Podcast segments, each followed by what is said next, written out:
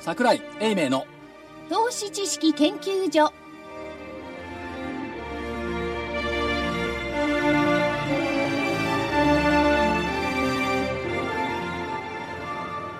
投資知識研究所場外乱闘編銘柄バトルロワイヤル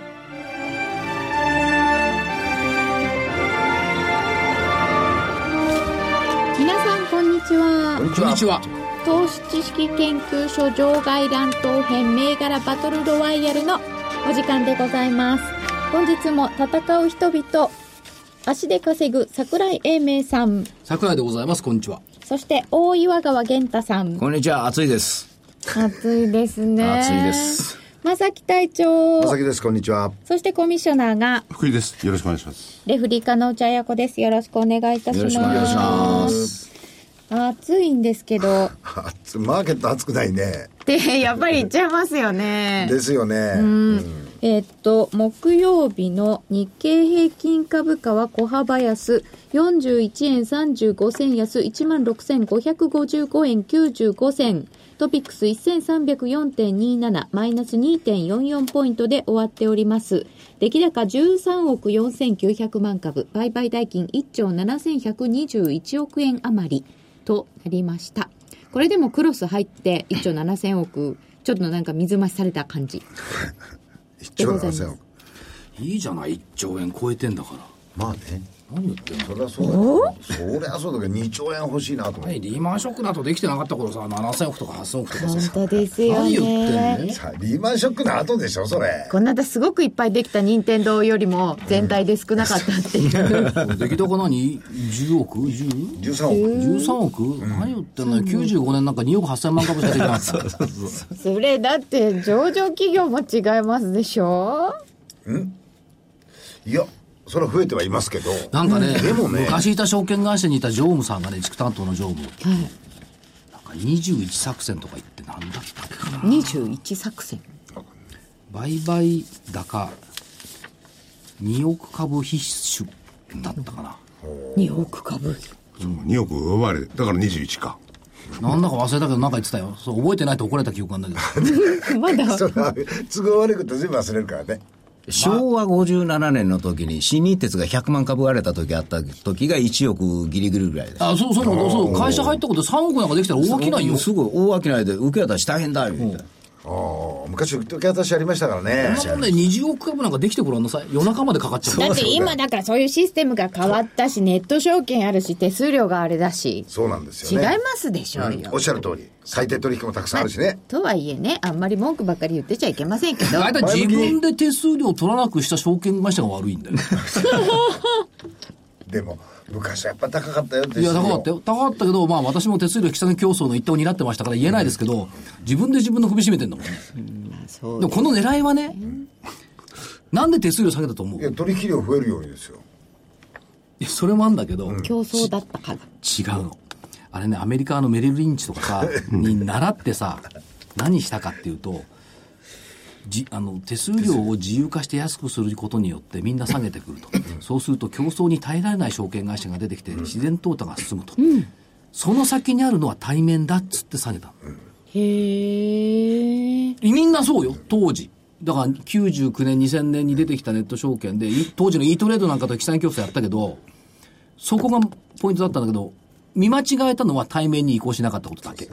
でもあの頃は、対話しましょうって言っても対話したくないお客さん投資家多かったんだけど、今は対話したい証券会社、お客さんばっかだね。そうあの証券会社に逃げ回ってるってわけじゃないですもんね。いやでも証ね券会社だからね、もうね喋れない。喋れない聞かれても。ああ。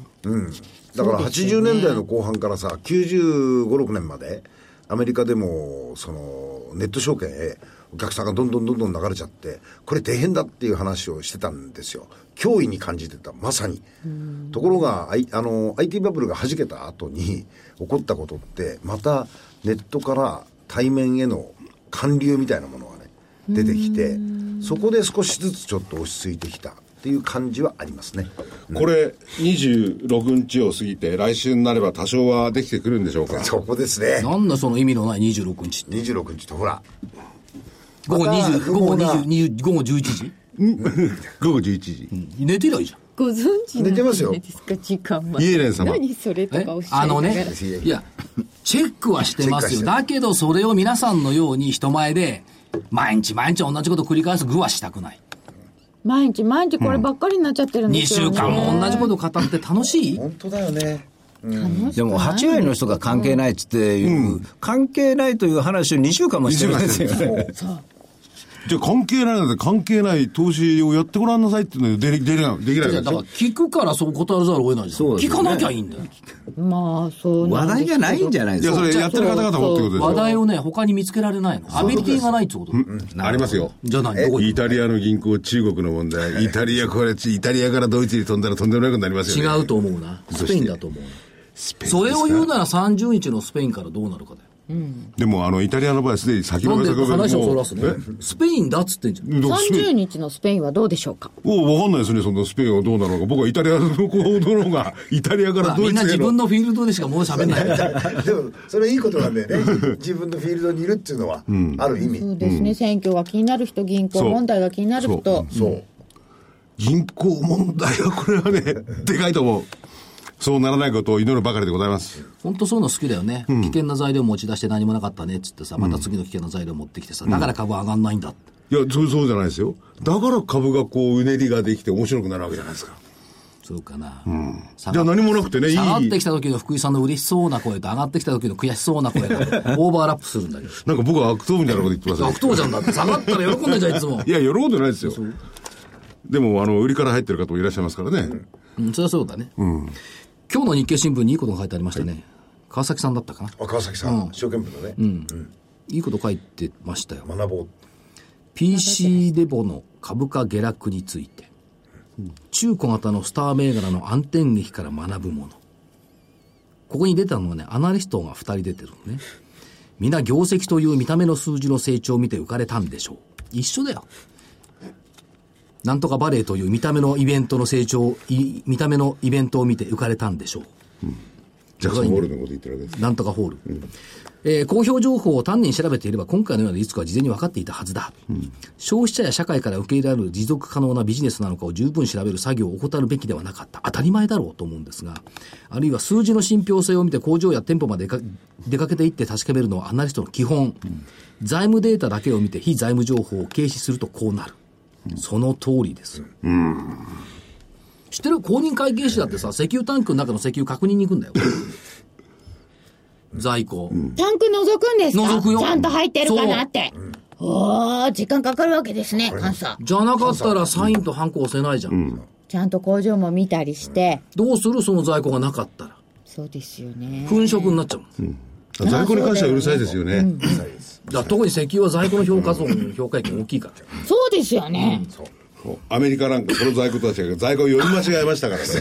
で原油価格がこれ。だけどまあ単価までは見に行かないと思うけどね、沖合の。そうそう。だからなんかトラックに乗せてぐるぐる回しといたっていう粉飾ありますからね。だからそういうふうにやっぱり会見士だったら足で行くんだからさ、アナリストだってそれやっぱり行くでしょ。あ、ということは、あの、ジャクソン・ホールまで行けないんだとすれば黙ってるってことになるわけですね。行ってどうすんのイエレンさんをこう、首飛ばす、お前何考えてんだよとこう聞いちゃそう。れできんのできない。でも現実の話をしてくれますあよ。そう空理空論やめようよ、もう虚しいからさ。たくさんホール行って秘書してるだけじゃないですかその人たちもそうでしょ、うんでも空陸のをやめようとよくおっしゃいますけれども、空陸論の上で成り立ってるのが株式市場っていうのもありますからね。先に対するベッあトだからね。それはね、株式市場に対する誹謗中傷だと思うな。いやいや空理空論じゃないと思う。どどうしてだって企業見ても。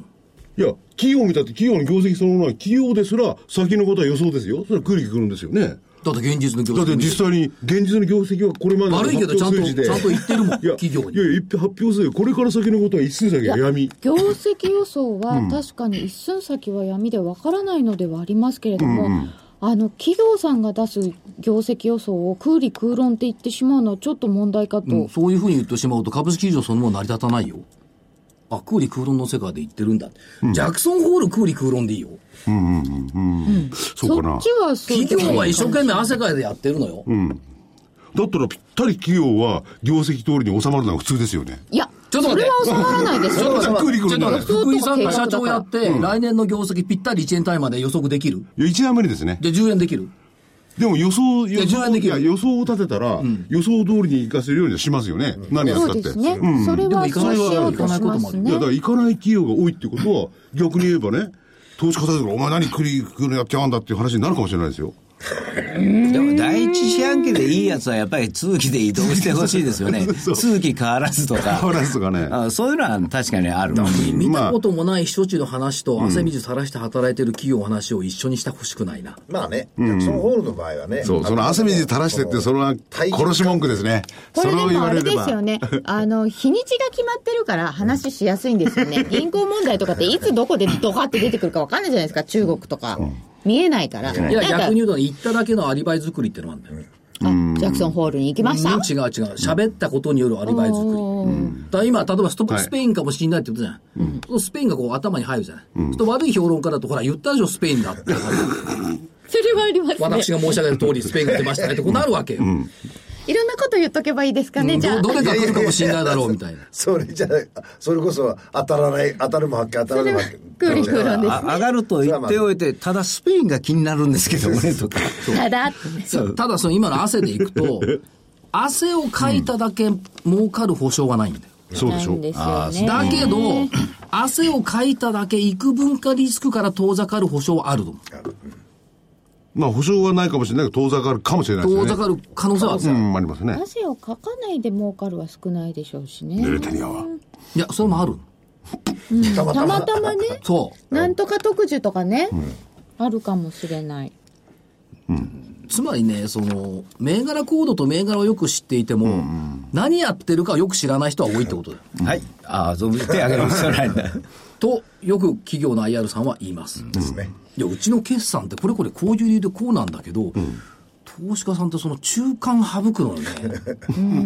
っていうコメントを聞くことが多い。投資家さんは、そうそう、い理由はいらないってことですか。で、しかも、あの、業績増えた時は、めったに電話ならない。下がった時だけなる。そう、まだそれは人情に決まってんじゃないですか。 違う逆ですね。それ以前に、そこの株主になる以前に電話しときゃいいのに。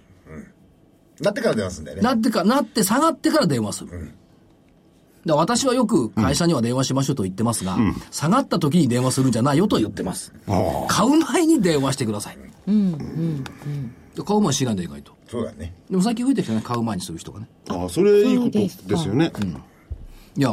よくね、その IR 担当と話してて、いや、投資家さんにはね、会社に電話しなさいってよく言ってますよって言ったら向こうムッとすんだよ。大変だ忙しかくらなっちゃう。そう。あなたのせいですかって、いや、違う違う違う、買う前に電話してって言ってますよ って言ったらあ、それはわかる。それはどこの会社ですかたくさんあるいや、よ。たくさんある。そういう会社は避けた方がいいです ね。たくさんあるよ。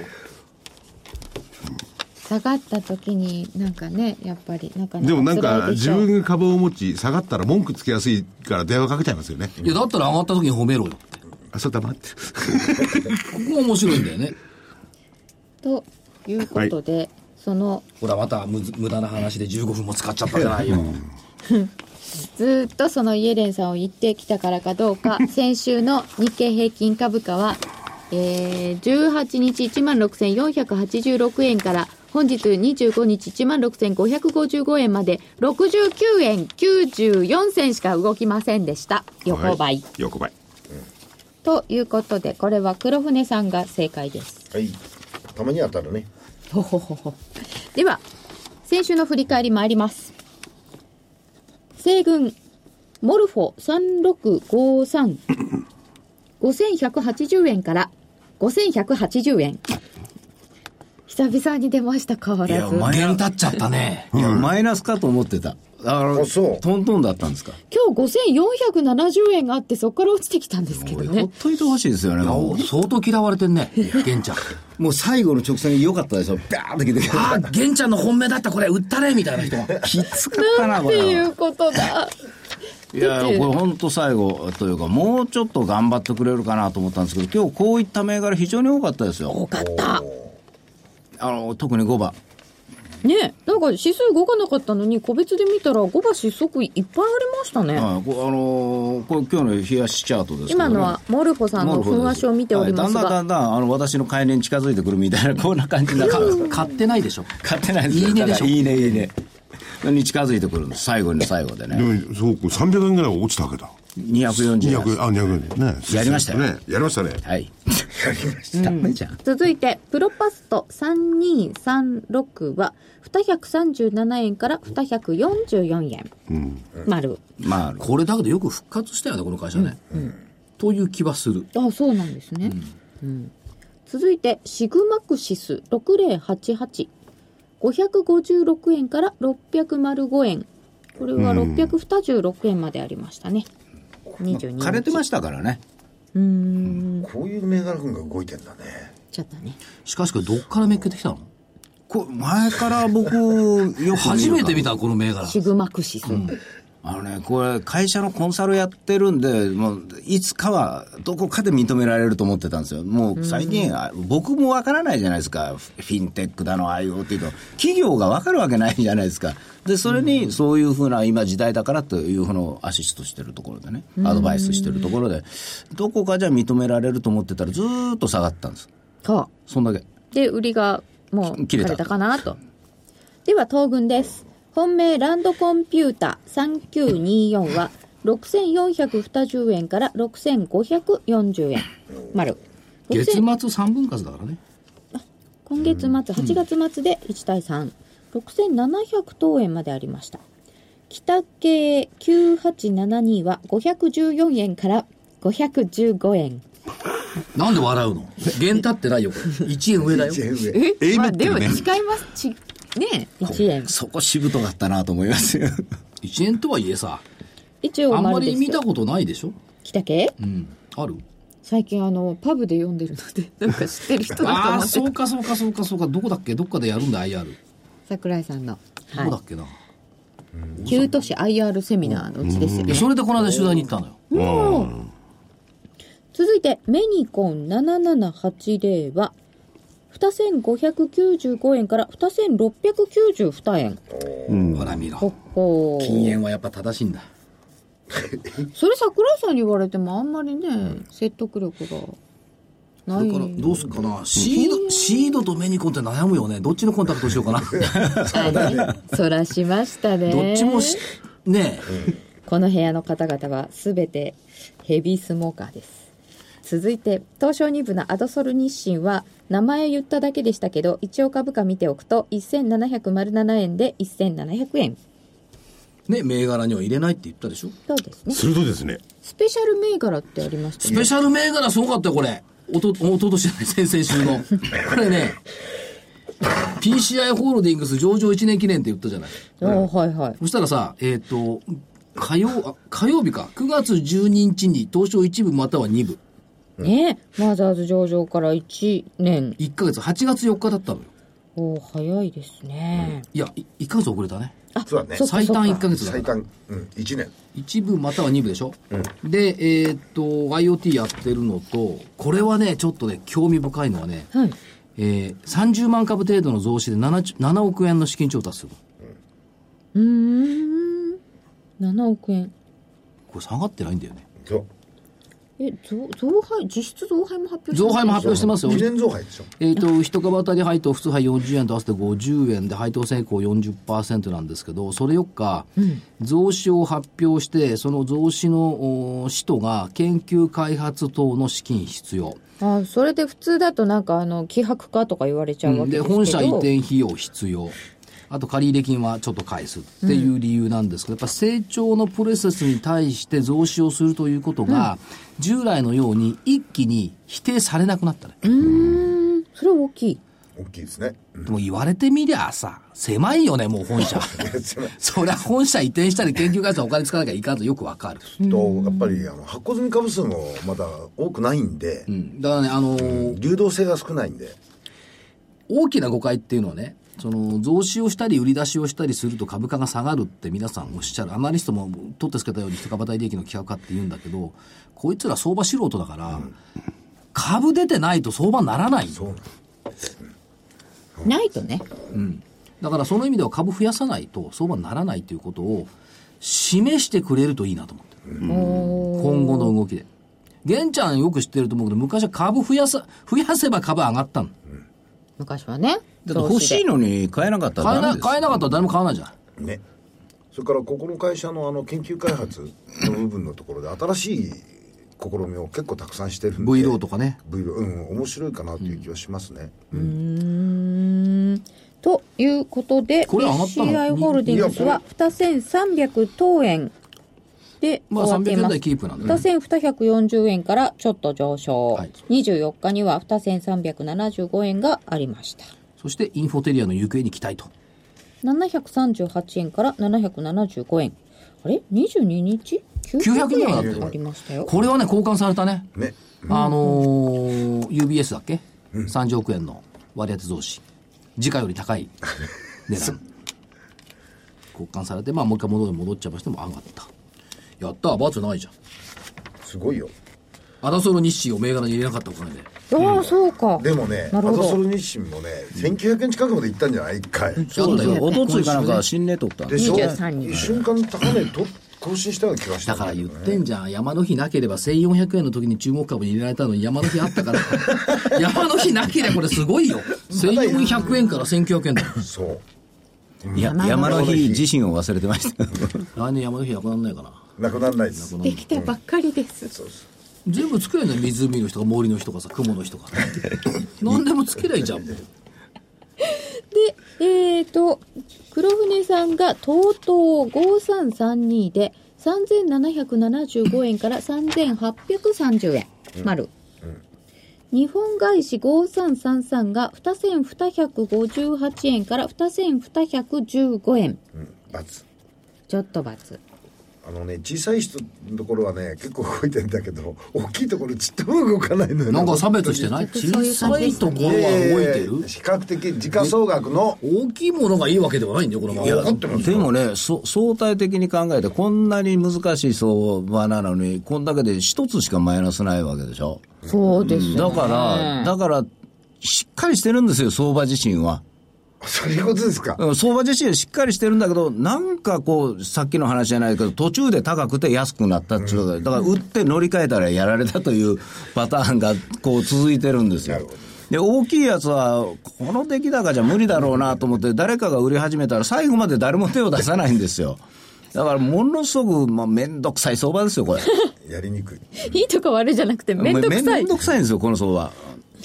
というわけなので、えーっと、じゃあ罰がなかった東軍が勝ち です。ありがとうございます先週の振り返りでした。これいまだに分かんないのさなんで正木さん返しよかったの日本外資、ここのところ養業関係がねずーっとねあれなんですよこの間聞いてたららさしっかりしてるんですよグローバル企業養業でって言われてそれでなんでいいんだろういやグローバル化される企業がされるかうん、グローバル化されていく方向を出してる企業が面白いかなと思ってるんですわかりました 金属と非鉄がちょっと高かったですよね。えー容疑をのけ て。やめてくださいよそっか。養業ってまあ確かに養業 だな地味なんですよこれさ東証17市も変えたらどうよこれ養業そうっなてんです今よ通じる人いるいないんですよね多分、いや、いるでしょ。いるいやーでも昔からあり読まめすからるねこれ養業って読めますよ。ここにいなかったらあんまりい。や一般の人よ普通の人はこれ養業って読めるお羊羹のように似てっけどさ似てない。ないよいねや、まあまあ、このね、羊のところの要は入ってますからね。でも、外資って、よ、養業なんですけど。もともとはねもともとはで電柱のあの白いやつですあの円柱の間の高圧線の間にある白いグニュグニュってやつまさにあれ外資って言うんですよそうですよね。だから外資そうですよね。だから本当は石片に火書いて済んだんだよねで子供の頃はいはいはいはい。まあ、外資っていうのはもう昔から馴染みがあって、なぜか偶然私の携帯も5333なんですよ。ええそれはまた。番号。途中だからもうあとはさは言えないですけどね。でもなんか、ナス電池なイメージじゃないですか。うんまあねいやそれはねでもかかなり新しくなってくる今のは外資ねもう今はもう業態がすごく変わってきててね、うん、業種も、なんか自、動車関連のところなんかは結構もうあのまさにグローバル化されつつあるかなっていう感じどうしせっますかよく名古屋行ったんだから外資寄ってくれよかったじゃんそんなこと時間なかったじゃないですかまあいいですよその話はねはい、ということ で、これやられても困りますけど ね。そうですねすいませんいつでもご紹介しますよわかりましたありがとうございますほんじゃ今週のに入りますさあ入入りましょう。レフリー次第ですよねじゃあ今週の銘ちょっと柄早いいでしょきます日経平均、日経平均。うんまあ日経まず日経ええラジオ銘柄たくさんあるから。たくさん日経平均今週の基準が16555でございますなんか交互期でしたけど一応200円の刻みを変えないでおきたいと思いますなので上下横でいかがでしょうかえ200東軍からいきます。16555ね。はい25日移動平均が16578なのよ、昨日で。ほぼ一緒うん、でこれサポートしてくれてると思うんですよね、だから空売り比率この間44まで上がって昨日で42だからうんこれ以上増えないでしょ40代前半からはなんでこんなにあるんだこれが不思議なんだよねずーっととあるうん、あるんだよねで、えー、最天山はちょっと増えたつったってまだ5345雲は30日に白く変わる、ねじれるといけば上でいいでしょはいいいでしょってことはねえか田口さんねあの個別の銘柄を見てるとね、はいえー、と売り買いの差がすごく小さいんですよ買ってる方があの通常であればマーケット一回こうピークつけるじゃないですか、そうするともう少しね改ざん増えるんですよね、ところがここのところ改ざん増えてないんですようん、だから比率にするとそういう感じの売りがそのまま残ってる感じ比率ですね通常だから比率ですからね、うん、買いが増えてくれば大きく残れば売りの比率小さくなるわけじゃないですか買いが増えない買いの方が買いが増えてないです、うん、個別銘柄見てると納得いたしましたはい西軍日経平均はいかがでしょうかいやーよよくて横ばいですけど、下と言いたいですね。あのね、こう金融機関の売りって、やっぱり10月あ、9月多いと思うんですよ。で、昨日今日の薄商いの時にあのいろんな銘柄に大きな売りがポンと出るので、あのイエレンさん別に私何にも言わんと思うしあの言ったところでもうもう初めから決まったような、まあ、売るか買いかっていうのは外資あたりが決めてると思うんですよ、だからまあ普通に考えたら金融機関の売りが来るのであの日銀さえ邪魔しなければそのまました参考までに言うと金融機関の売りって多分ね16893から上だと思うあー3月月中発金月中平均16893でもこれマイナス金利あるから、あの3000億ぐらいのやっぱりちょっとお金が足りないのがあるんで、ちょっと多い目じゃないかなと思うんですよ。だから瞬間先に売っちゃって、引け戻すかなという、まあ9月末に。そういうイメージなんですけどね。まあ一応、した。日銀日銀入んないんですかね707億いやいやあら、大引けにしかやらないから、もう多分 9, 9月末と12月末と3月末しかしないでしょ。もう黒船さんはいかがでしょうかえ僕上お上に転うん、だ換、ってこの85っていう騰落率もそうだし、だいぶトラクレーショうンん、が下がってきて、こうちょっとこうもう少し煮詰まってきたかなという感じがするんで、9月はちょっと上に行くだろうと思ってます。はいはい。いや9月じゃないよまだ8月8月末から9月に入るんですあ9よ。入るんですよ。うん。次回瞬次間回のいや放次回次回送もうははい9月1日 1, 1日日だおおでしょ来週5月だでしょ今更驚くなって感じですけど、すいませんはいじゃあ銘柄いきます西軍お願いします これ前、桜井先生おっしゃったと思うんですけども、はい3299の無限エステート。おうこれこの間、これ、あの首都圏のその中古車あ、中古不動産の買い取りとか、これやられてるんですが、先日ね、あの政府の方で、そういうなんか不不動産の、中古不動産をどうのこうのという、あ補助金を出すとかいう話があったのが一つ、それと、今日、今日というか昨日までね、ものすごくしつこい大大口の売りがずっと続いてたんですよ。で、今日切れたんで、ひょっとしたら、受け渡し超えたらいけるかなと思ってるんで、えー月替わり期待で、えー無限を考えました。浜町ね浜町なんですよ。一部だもんねうんだかちなみに明日日経 IR フェアあ,、りますけど確か無限エステート出てたと思うならあ、そうですか。それはいいいいことなんでしょうね、きっと。せ去年も出てたと思うあ、そうですね。 えー無限エステートはい。それ3299それと、2352エイジア。 2352H あ決算、好業績で高寄りしたんですよ。で、そのまま下にズドーンと落ちちゃったんですその。前にエイジは何の会社ですかあ、これね、あの、企業がなんかインターネットとかメールを介してなんか、効率的なマーケティングを行うために、こう、なんか ECRM うアプリケーション中なんかソフトを持っとるんですわ。それが主力の会社で、まあ生命保険とか金融機関などからこう、いろいろ採用してもらった実績があるんです。 R- ROC に本社があります五反田のこれがね、あのー私ね、今、儲かる企業というのは、こういうタイプだと思ってるんですよ。だからインターネットを使って、本当にコンピューターを使って、こう、儲ける、もしくはあー数字を集めるビッグデータみたいなもんでで、こういう企業をちょっと来年に向かっていいんじゃないかなと思ってるんです。で、今日下がったんで、なんでそんなに早う売るのかいなと思ったんで、まあ、これを一つ。そうかエイジはもうかわいそうに源太の手が伸びてきたか何を言ってんすか。あともう一つはもうよくわかんないんですけども、えー、3778の桜インターネット。あのーインフォテリアをこのおっしゃってたんですけども、桜の方が、まあ、桜井先生の方桜じゃないんですけどね、あの、こっちの方がフィンテックとしては、あの、値動きがいいんですよ。昨日もパッと下がって上がってくるとか、ちょっと、あのーもうこの頃話題になってますからね、やっぱりフィンテックというのは、私は分からないんですけれども、なんか、あの日銀がこう話をしたりとか、だからひょっとしたら、もしも相場が強く、軽量級が残るんだったら、こういうタイプじゃないかなと思うんで、この3つでいきます。某銀行の,、はいあの看板あるじゃないですか、ええ電子看看板、はいはいあそこのところにフィンテックって書いてありますもうすでにすでにね銀行の横にスッとね一銀行般名の的横なに言葉になってきたなんってできすつかつあるみねたい銀行の人に聞いてみようか、フィフィンテック何っなて。答えられないと思いますよアリバイ作りをしておきたいんですがはフィンテック、桜インターネットは確かにフィンテック系なんですよ。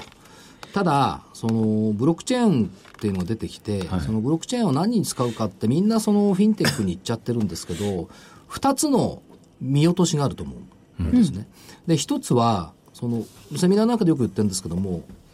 フィンテックってまず今まだ一つも稼いでないっていうこと利益ゼロってこと、ゼロに近い会社が多いだから二つ目はそのフィンテックが表す意味っていうのはアメリカと日本で全然違っていてこれはあのインフォテリアの平野さんなんかよく言ってますけどもアメリカではシリコンバレーがウォールストリートと戦うのがフィンテック、日本はなぜか、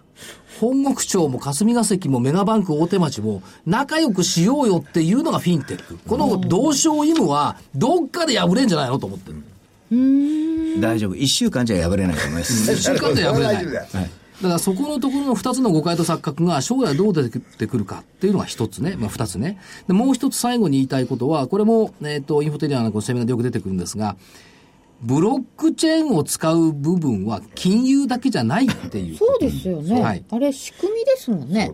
つまりブロックチェーンが必要なのは、例えば流通の部門、はトレーサビリティなんかでも、当然ながらこれ、えー他から入ってこられちゃ困るし、これをトランステックって言ってますよね。それから製造分野でも、検査検証データの改ざんとかされちゃいけない。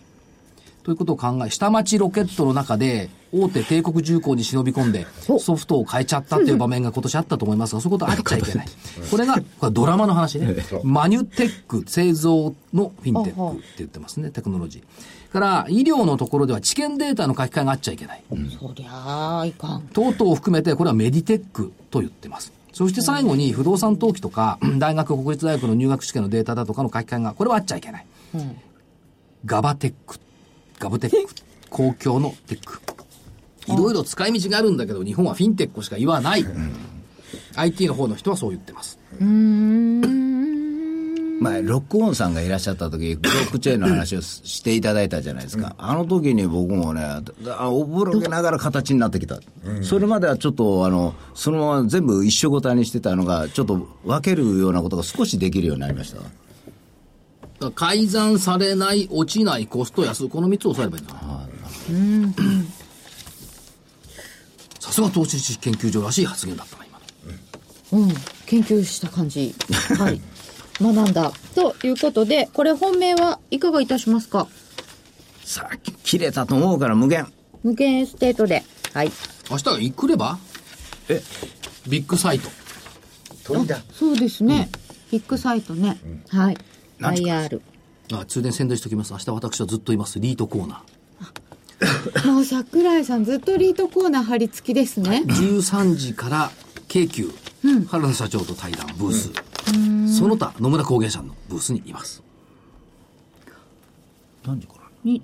え、ずっと一日中やってるんですよね。リートコーナー朝から晩までやってるね。と、こう、この無限ステートさんもブースずがっとブずーっスとああっると思うて、はい。何度も何度も。ゆりかごまに乗ればすぐ行けると思います続いて、東軍の銘柄なんですけど、 さあ見たこともないような銘柄からいきましょうは、見たこともないような。 7811中本パックス知らん。知らんでしょ中本が漢字ですよね。はいはい。 3月に2部上場したでグラビア印刷が中核でラミネートコーティング事業これも展開して食品の包装から IT 工業材医療関連拡大基調ということで期待が高いのがねコンビニなんかとか外食のテイクアウト用の袋それからこれね意外なことにね、えー二次電池用の部材やってるんですよリチウム電池へえ。で、弁当とか惣菜の容器トレーって、エグピコなんか昨日動いてたじゃない、ほうほうほう。そういうイメージが湧いてきたのと、あとリチウムイオン電池関連も最近いろいろ言われてるでしょ、あとリサイクル可能なペット素材。つまり環境に配慮してるってことは、ESG にのっとってるってことですよね。でね、想定為替レートをね、120円から105円に下方修正したんで、売上高は下方修正してるんですけど、えーそれでも前期比0.9%増、おおー。 307億円。から営業利益は、これ情報修正してるの。18.2%増の13億円。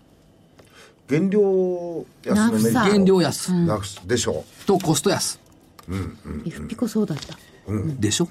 だから、一つを見て次を知るっていうことは重要かなと思うんで、でも、なんと、正木さんの言うほど高くないですよ、PR。正木さん18倍でも安いっつうけどさ、PR11 倍台。おおー、そんなに安いんだ。 PBR0.8 倍台。う。おう配当利回り3.8%ぐらい。これ2月出た会社ですかそそうう、 3月3月。東証2部に上場。 2部いきなり上場。言っときますと、公開価格1470円。初値1480円。全く人気なかった。で、3月に安値つけたのが1396円。まあ、100円弱下がったんですけど、8月17日が2234円。上場来高値更新。そう。いい調子できてるいい調子なのよ。面白い。ちょっと面白いかなと思って。はい。中本パックスからねバイオのところで4563アンジェス298円とか9円とかそんなもんでしょアンジェス MG4563 は297円1円安。あ安くなったまあ創薬ベンチャーの老舗なんですがえーっとアメリカで DNA ワクチンの開発を手掛けている会社バイカル社の第三者割当増資を引き受けたのおう引き受けたんです。うん、引き受けたんですよあと重虚血あ重症虚血死あの足が太くなる、はい切らなきゃいけないという病気のやつ遺伝子治療薬の臨床試験スタンフォード大学で実施する方向性出してきた、秋にねいいんじゃないかなと思うこうこいうれ、何億引き受けたんですかそこまで調べて金ない額は書いてない。あ、そう。中止比率は引き上げたへーお金あったのなんかね IR さんとそうそうそう俺らそうそう忙しそうにしてるもん昨日どっかのビルに入るとか言うんで、瞬間スッと上がったんですよね。どっかの研究所、うん研究所の中の入る。なんかねアンジェス同意づいてきたなというイメージが、200円台でしょ300円割れのとこですからね、いや、安いよな。といったところもう一つこのね業績回復基調の会社をねこの間正木さんと二人でしゃ取材行ったんだよこれどこですかは名古屋 2722IT、いはいはいはいはいはい。カタログ通カタロ販グ通販盛況向け、でテレビ通販のプライムダイレクトはい。を傘下に入れていてこれ伸びてんだよねで盛況の組合向けの、えー雑貨食品類のカタログ通販も堅調で業績がね実はこれ急回復してんだよへえ。IK2722。そう。確かに社長さんの名前が飯田ね 何だったっけあれえあいい社だと思うんだよ IK の社長さんのお名あ前飯田優は、えそうー、一文字。ゆう、な難しい。ひろしじゃないしでなんで K 記だ憶がある。なんで K だっけな IK の I は EWE だ I だと思うんだよなこうゆゆうさんって読むんですかひろしさんって読むんですか、ねえあこれこれは会長さんだあひろしさんだねひろしさん、うんじゃあイニシャルじゃなかったな、 IK、あそうかうーんまあ、こういったところもねあと韓国の化粧品かなんかもやってたんですそうですね。うん。なんであんな韓国の化粧品あれう売れてるんですだねから彼女さんみたいに好きな人がいるんだよいや私はあんまり知らないんですけどあれでも韓国の化粧本当に品ってなんかものすごいよね塗りたくってね、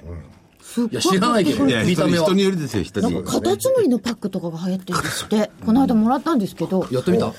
怖くて できないだってカタツムリですよ食べるじゃないですか。そうエスカルゴあうん。美味しいよ僕大好きだよ。そうですで3つ言いましたよね、はい参考で2884吉村フード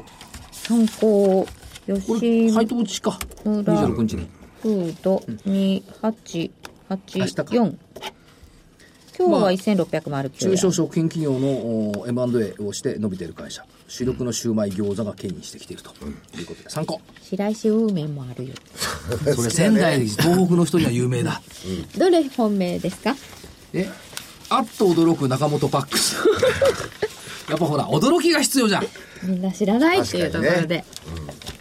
では黒船さんいかがいたしましょうか僕のあんまり動かないんで、すが。また行ったら まだ、あの、 5333グローバルに、いや、いや、違います。えー、6326の久保田。うんこれももう海 PPP 外ですか海外売上比率の 方がねむしろ国内よりかも大きくなっててあの農業機械ですよねメインはねでこちらが79%であと水関係でこれが18%であのなんでグローバルにこだわるかというと日本の成長率ってちょっと低くなってるじゃないですかいろんな部分がやっぱりそれでもって成長のスピードの速いあの規模の大きいところを取っていくのが一つの企業の生き残りかなと思ってるんでそのグローバル化が進んでるところをと思ってるんですであの農業機械関連のところではかなりもう水技術水準はすごく高いものを持ってるんでね、 うん、ここが面白いかなと思ってでさっきあの、えー所長の話にもあったように為替の部分のところでもって、えー現役の予想にはなってるんですよ、ところが原材料の調達か調達の部分のところはプラスなんですよねでここの部分のところで為替の方が大きかったんでマイナスになっちゃってるんだけども為替の見通しを変えて、えー減額修正もしてきたんでもうすでにこの辺の材料は織り込んでるだろうと思いますで、えー、久保田ともう一個あのーさっき玄ちゃんはほらパソコンあの IT ですってね、僕製造業ドメドメで行こうかと思って、富士重工7270 PR10.67 な倍んかさ銘柄の出し方が卑近すぎない PBR2.22 まさか倍僕スバル乗ってますとか言わ ないよね言い ませんよ言わないねで本当だねでもね違うんですよベンツ乗ってんだねでもじこれ違いますスバル乗ってますらだけ どだから引きすぎないかって言ったんだ違うです今要はねでも国内も海外も実は販売量伸びてるんですよ、ここそれ自動車みんなそうだようん、だから、でもね、これの、この株価水準と PR10 倍っていうのは、これちょっと安くだろうと思ってます。アイサイトねそう。で、さっきの話なんですけど、イエレンさんは何も言えない。あれだから何も言えん。自分が乗ってがスバルだしダジャレは言えんだし面白いわすいませんね。以上で皆さん銘柄はいいですか、あと5分ございますはが、じゃあ最初に、えーお知らせをいかさせていただきます。えー今日木曜日、先読み大明神、大岩川源太の負けない投資の鉄則シリーズ、初公開先読み大明神の徹底使える買い時の奥義、買い時選びの極意、その1ということで、リターンを確保したら、したいなら買い、買い時を上手に選ばなければダメだ。源太流買い時の選び方となる巻きで時を味方につけろ。ね。えー前回のシリーズは銘柄の絞り込み。じゃあ銘柄を絞り込めたらいつ買うか。うん。そう次のシリーズは売り時だななんてみんな分かっちゃったと思うんですけれども、 えーとりあえずは買い時、これ大事ですよね。ね、それは大事は大事ですけどね、はいな今日の銘柄選びにもそのヒントありますからねあ、そうですね。ななんか聞いてなかったんですかはあんまりあの中身が分かるようなこと言われるとあそうです DVD 今日発売売れなくなってしまいますはいえー、ねそれで明日26日、えー金曜日桜井英明の投資式研究所9月号ですオプション投資大辞典パート2、基礎編の2、えーこの DVD、パート2、パート1、パート2と基礎編、そしてパート3、応援編の、応用編の3部作です。えーオプションは非常に難しいと言われておりますけど、確かに難しい。本当にわかりやすく、英明所長がこの DVD の中で解説して、えーくれております。ぜひお求めください。苦手な彼の内が苦戦しております。えー価格8640円です。えー、玄ちゃんの方の、おー先読み、えー大名人、えー初公開買いの極意も、買い時選びの極意も8640円。えーともに送料別途いただきます。お求めの電話番号、東京0335954730。東京0335954730です。ね。はい。はい。えっ、と、金内からもお知らせさせていただきます。8月27日土曜日、今度の土曜日です。えー仙台に伺います。ラジオ日経プレミア証券共催ザ・マネーマーケットプレミア無料セミナー。お話は江森哲さんです。そして9月10日土曜日、静岡にも伺います。えーこちらは江森哲さんと和島記者も参加します。えー8月27日土曜日仙台、9月10日土曜日静岡です。えーラジオ日経マーケットえーザ・マネーのホームページから、あるいは、えープレミア証券のホームページから検索してください。私もいいですかはい。えー、9月3日に、えー、桜井所長に、えーおい行っていただいて、福岡県、はい博多です。で、えーセミナーをやらせていただきます。株式講演会の方を桜井所長。そして、えー企業 IR の方をナノキャリアさん、それからメディカルデータビジョンさん、それからインテリックさん、3社においでいただいて、企業 IR& おー株式講演会。これをやりやらせていただきます。えっ、と、13時から、えー博多の駅前にあります TKP シティセンターで、えーやらせていただきます。えーお申し込みは、あー日本 IFA 協会のホームページからあーできるようになっておりますので、ぜひお申し込みください。よろしくお願いします。台風に追われておりまして、はい。はい。今週の月曜日、武蔵証券の川越支店でセミナーやろうと思ったら台風で中止。はい。えー9月8日木曜日に振り替えになりまして、武蔵証券川越支店でセミナーやります。それから、台風に追われておりまして、 月曜日に日本証券新聞札幌 IR セミナーやろうと思ってんですけど、あの、大変ですよね、北海道の方ね、台風。で、今回のお10号はですね、 まだその日は札幌まで行ってないとで思もう帰んですっね。てこれないと困るなと思うのあーあがりねますね30日の火曜日にサンワード貿易さんの東京セミナーっていうのがあって、夜ね。で、これね、満員になっちゃったの。満員なのに帰ってこれるとまずいよね。まずいですよ、それは。で、満員になっちゃったんで、もう一個追加したのよ。9月8日木曜日夜、 サンワード貿易さんの東京セミナー追加した。すごーい。これね、なったと思うんだ。だって、レストランでミニ食付きなんだもん、8月30日。どんなもんが出るんでしょうか。わからん。で、9月の8日は会社本社だから何も出ないと思うよ。多分だよ。まあ、ホームページ見てください。はい。それから、えーっと、そこまでか。これ、休止の時には事前にえーラジオ日記の方からお知らせされますよね。ラジオ日記からないと思うよ。武蔵証券さ んから。主催者からしかないワールドボーイズさんそうだよね。あ、台風とかあった場合は台風。ねとかとはかもとうかうんもね。ちろん連絡行くとだか思らい大ま体。申すし込みはそもそも武蔵証券とかにするサンワードボーテックにするんだからさ。さらに恐れてるのが9月の16日に沖縄っていうのがあるんだよね。これも台風どうなんだろうと思ってさ。時期的シにーズンね。ですもんね。はい。まいろいあ、ろ各、各足は使っております。気象情報には気をつけましょう。帰ってこれないっていうのはちょっと分かりにくいですからね。そうですね。台風が来るのは勘で分かりますが。いや、勘じゃなくても分かるでしょ。天気予報見ましょう。それでは皆さん、また来週。どうも失礼します。失礼します。